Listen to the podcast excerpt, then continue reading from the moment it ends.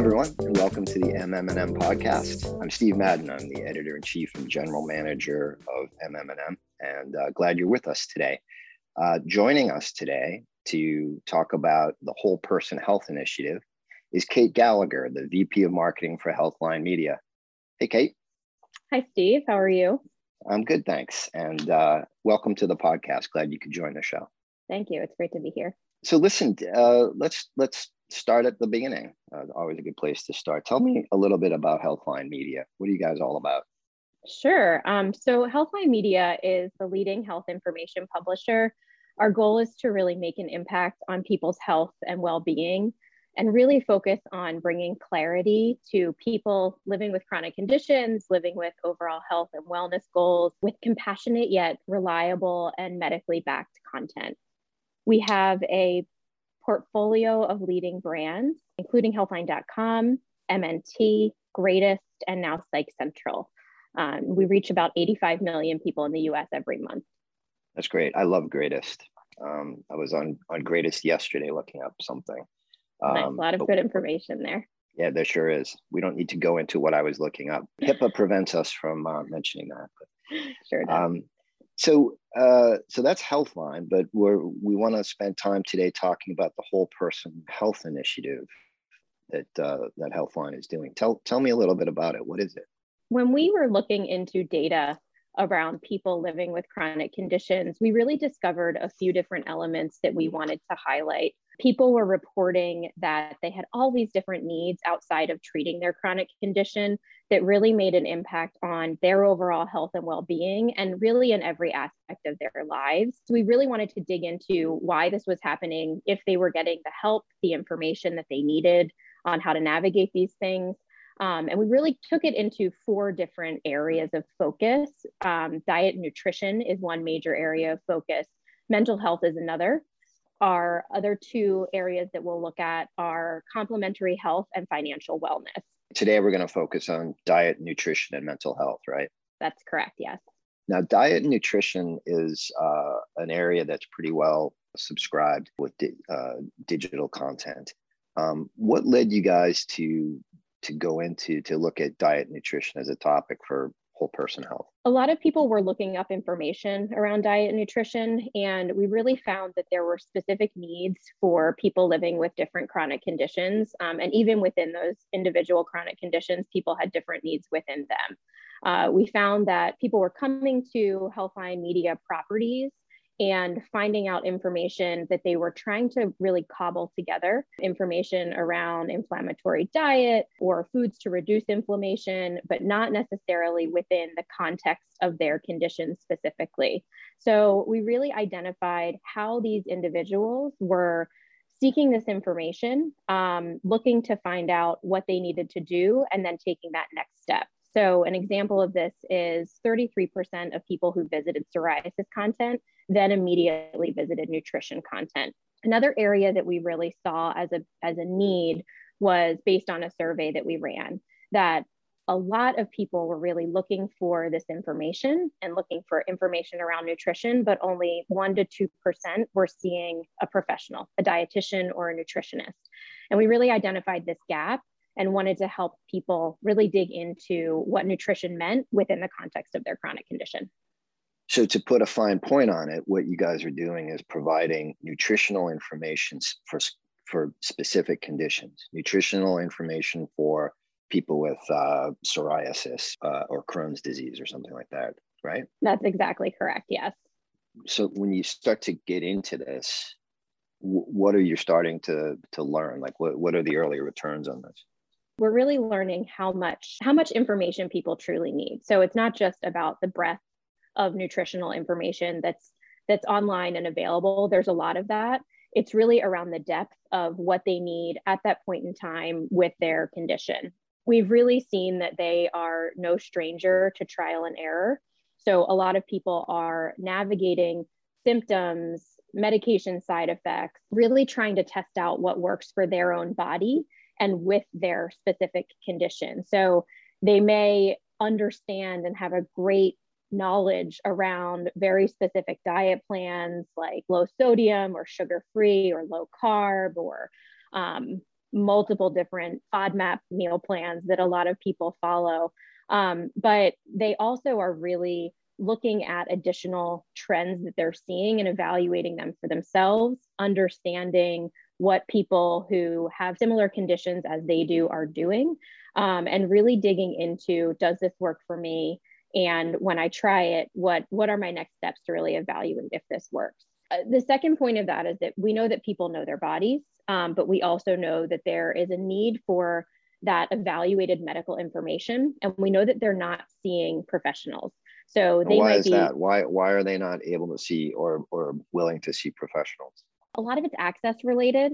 So they may be talking to a gastroenterologist, for example, and the gastroenterologist may provide a medication or provide a treatment, and they'll do a lot of DIY on their own when it comes to what they're eating. The second piece beyond access is they may think that someone doesn't know their body. So they may have seen a nutritionist in the past or a dietitian in the past who's really focused on a specific goal or objective, but hasn't really treated someone living with this chronic condition. So doesn't always listen to the person who is really trying to explore what the nutritional impact is on their chronic condition with what they're eating. I mean, this is a really important topic, right? Like, you are what you eat, garbage in, garbage out, but it's especially important to people with specific and chronic conditions. How do you aim to provide this, the right kind of guidance and solutions within these populations?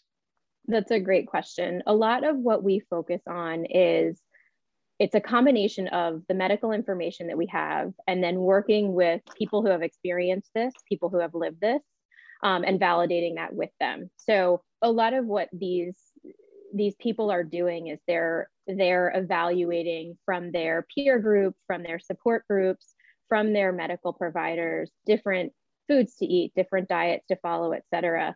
And we're kind of accelerating that step in a way for them. So we're also working with people who have tried different diets and then medically evaluating that with our medical team. All of our content goes through a very thorough review.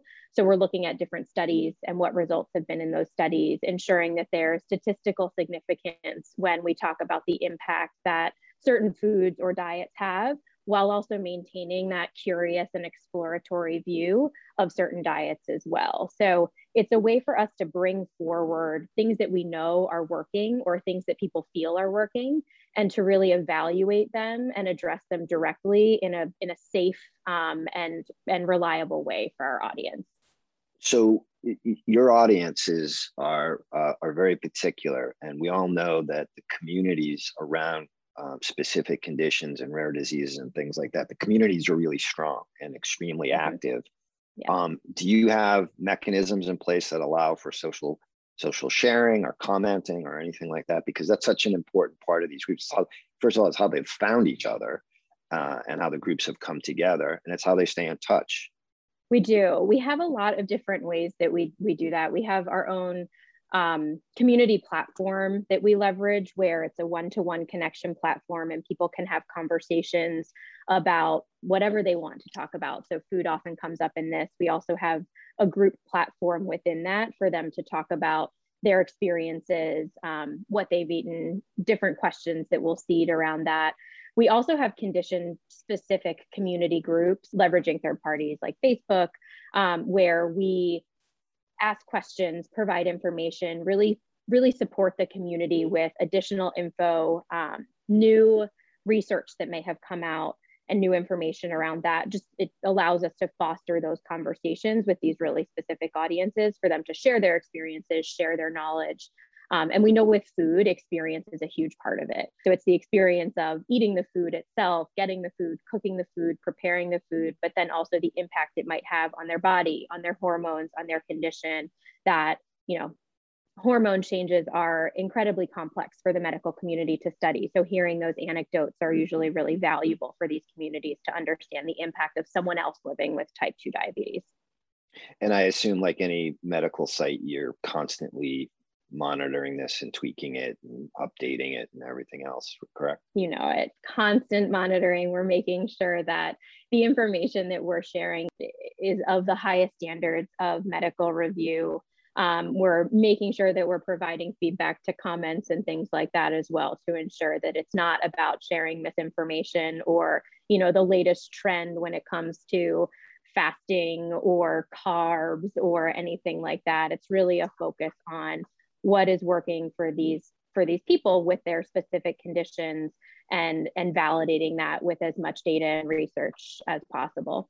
If you're just joining us midstream, I'm Steve Madden. I'm the editor-in-chief of MM+M, and my guest today on the podcast is Kate Gallagher, VP of Marketing for Healthline Media, and we're talking about Healthline's Whole Person Health initiative, and it's fascinating stuff. We just talked about diet and nutrition, so if you're, for whatever reason, you've clicked on this midstream and you want to rewind a little bit, you'll hear about what they're doing around diet.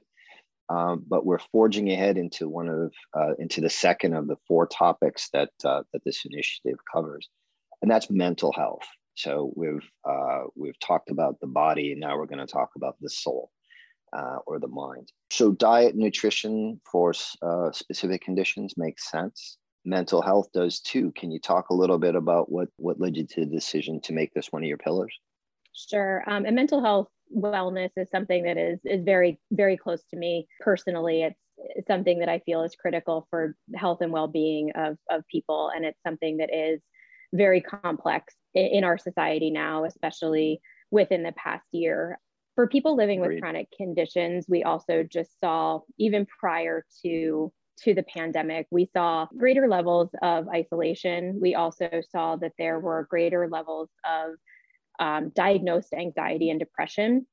And another thing that we really think about and consider quite often is the cycle of that when it comes to a lot of these conditions. So the gut and brain connection and the connection of depression and anxiety with inflammation. When we're talking about inflammatory conditions or conditions that are greatly impacted by the endocrine system, there's essentially a cycle that can happen where there may be feelings of anxiety and depression, and then that could impact flares. So a person could have a flare, a person could have changes in their blood sugar.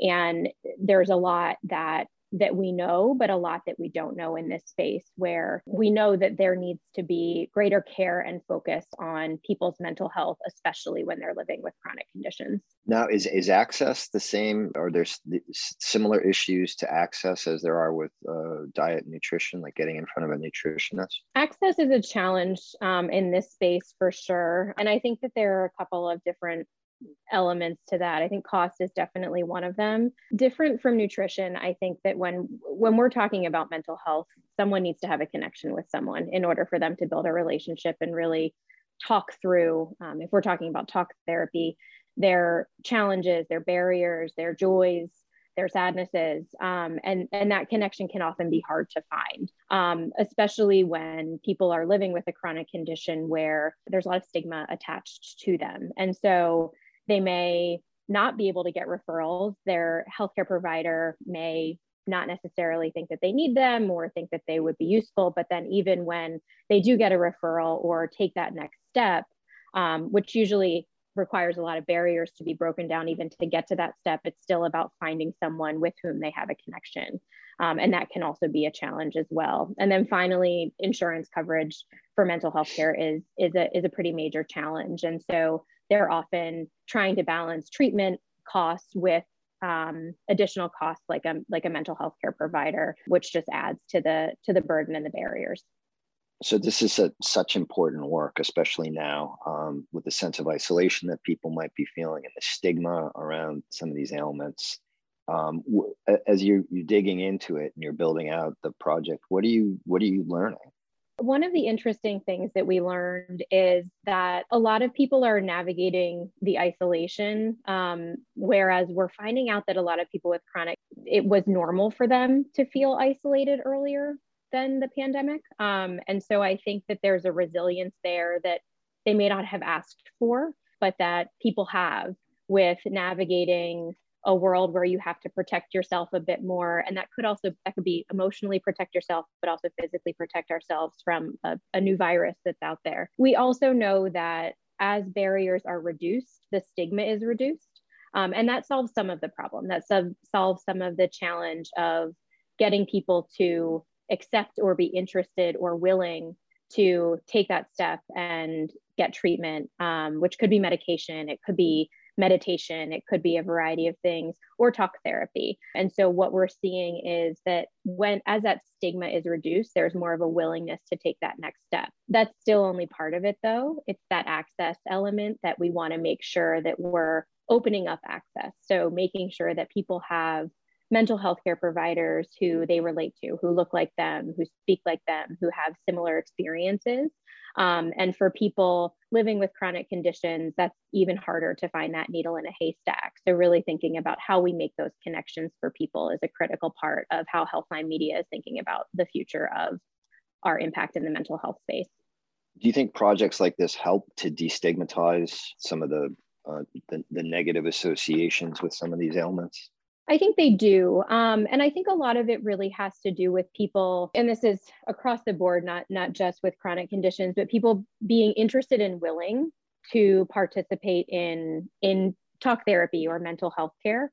I do think that there also is an understanding that the mental health care providers need to understand around these conditions. So I think talking about it is part of it, but I don't think it's all of it. And I think it's really taking that next step where continuing to talk about it really does open up a world of acceptance where people might be more willing to explore their options and to really think about how they move in the world and who they can talk to who might relate to them. But again, I think it's part of the conversation. I think stigma is complex and we can reduce it by continuing to talk about it, but it's continuing to provide that supportive and not that non-judgmental space where people can really feel safe to take that step forward. I think it's been one of the more positive unintended consequences of the pandemic is that people are much more likely and willing to ask each other, "Are you okay? Like, how you doing?" And more importantly, to be receptive to hearing it, like hearing how you're doing. I can think of some people in the past year who I've had conversations with about how they're feeling and coping and everything else, who I never once thought were people who would want to be sharing their emotional outlook with me. I think that's like a really positive thing. How does Healthline Media keep this going? Like, what do you do to continue normalizing having the conversation and providing resources and encouraging people to take advantage of them? That's a great question. And excuse me, kind of going back to what you just said, I think before our worlds were shifted, there was a belief that if someone looked okay, that everything was okay. And I think that we've continued to take that to a different level, right? Over the past year, more so than I've seen in a long time, where people are having conversations, asking if someone is okay and not just relying on, do they look great from the outside? Do they look happy? Are they moving forward? Do they seem fine? And I think that we never really know if someone's okay. And I think that there is more of a willingness to ask that question beyond, are you okay? And continue to have those conversations. I also think that we've seen a major shift in people's perceptions of the challenges that others face. I think that there was a lot that was known in terms of privilege and people having different access to information, to care, to an ease through life, that I think that there's a bit of a deeper understanding of the complexities of the structure of the society that we're living in. And I think acknowledging that and thinking about the next step of asking those questions, of supporting the people that we know, the people that we love, and truly understanding that people have very different lived experiences is what we need to keep moving forward with and keep doing more of. Yeah, absolutely. You're listening to the MM+M podcast. I'm Steve Madden, editor-in-chief of MM+M, and my guest is Kate Gallagher from Healthline Media, and we're talking about Healthline Media's Whole Person Health Initiative. We're sort of in the home stretch of our time here together, Kate, but I didn't want you to leave without talking a little bit about health tech and the role that it plays in the topics that you just talked about, diet, nutrition, and mental health, and how you guys are approaching things like telemedicine, apps, wearables, things like that. And how that figures into the Whole Person Health Initiative. There has been an incredible acceleration of health tech over the past year. I think even beyond health technology, I think we've just seen a really major shift from things that may have been offline moving to online. And the health space and the wellness space is no different. We've done a lot of research into telemedicine, and in the past, there may have been a hesitancy for people to participate in that. And what we're really seeing is a major shift because people had to get healthcare via telemedicine. And there was also some major barriers that were reduced to that from just a legalization standpoint of, you know, what could be said, security and things like that. So really opened up and accelerated telemedicine adoption over the past year. What we do know is that a lot of people living with chronic conditions are seeing specialists, and they would have to drive for hours, days, stay overnight to see the specialist and get access to the specialist. And in-person care is still going to be very important for a lot of people living with chronic conditions or not. But this opening up of telemedicine and access to telemedicine to specialists has created a whole new world for people living with chronic conditions. So they can access care that may have been a time or a distance barrier in the past, where now they can see that specialist, that neurologist, that endocrinologist who, you know, may live hours from their home. So we've really seen a major shift in how people living with chronic conditions have access to these care providers that they really need. We're also really seeing just a shift in the general population's behavior when it comes to apps and wearables, but more exploration in general for people with chronic conditions and more data around the specific data points that they might need for their condition. As there becomes more data and information out there, they're able to evaluate symptoms. They're able to truly understand the day-to-day management, those small nuances that they may not have noticed the shifts in. They can get a better understanding of, you know, those minor heart rate shifts or blood sugar shifts based on just the technology advancement of wearables and apps and things like that. And data feeds the AI machine too, right? Exactly. And monitoring from their healthcare provider as well. It can be a seamless exchange of information for them in a secure way.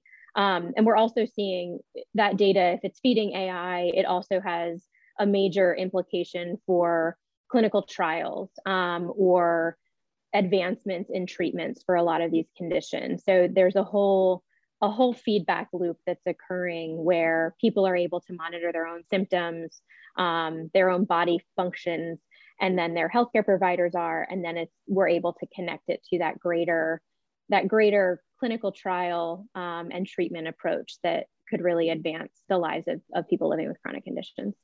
When the pandemic started, the key metric that I was focusing on was oxygen saturation levels. So I bought one of those things to put on my finger. Even a year in, it's become a game to see how low I can get my pulse by box breathing and meditating. I'm lucky that I don't. Well, I do have chronic conditions, but nothing that I can't handle. And so being able to play around with it like that, how low can I get my pulse? How high can I get my O2 sat and everything else?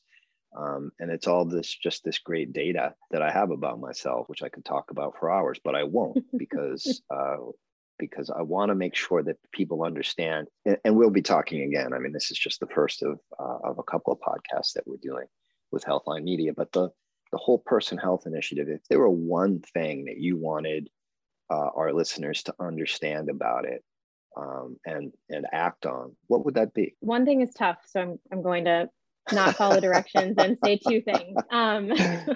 One is for the people living with chronic conditions that were listening. I think that's the biggest piece of it for me personally, is that there are a lot of things that are going on in everyone's lives, and when you add a chronic condition to that, it just takes that to a new complicated level. That a lot of the people don't ask for, in all honesty. So something that's critical for us at Healthline Media is that we're listening to the many different stories that people have and the many different lived experiences that people have. And I think that the second thing is for our partners. We have this information, we have these audiences, we have this understanding, and we want to share that. We want to make things easier for people living with chronic conditions. We want them to know that they're not alone, and we want to share that information with our partners and really help them understand how to connect with people living with these chronic conditions. A lot of our partners have products or treatments that make people's lives easier, and we want to make sure that we are getting them to connect with their audience in the right way, truly understanding who these people are, what people need to be healthy, to be well, and to really live a joyful life. So Kate, this is a lot of great information. And I think that there are a lot of different people working in this ecosystem who would want to learn more about it and potentially even partner with you. If people are listening to this podcast and they want to get in touch with you and learn more, how can they do that? They can visit us at healthlinemedia.com and go to our Contact Us page, where we would love to hear from you. Submit your information and we will get back to you quickly. Kate, you've been a fabulous guest, and talking about the Whole Person Health Initiative has been really interesting, because it's really important work that you're doing, more so now than ever. My guest has been Kate Gallagher, VP of Marketing for Healthline Media, and you've been listening to the MM+M podcast. I'm Steve Madden, Editor-in-Chief of MM+M. We'll be back with Healthline Media in a couple of weeks to talk about the other two pillars of the Whole Person Health Initiative, and I hope you'll join us then. Thanks very much for listening, everybody, and we'll see or hear you soon. Bye-bye.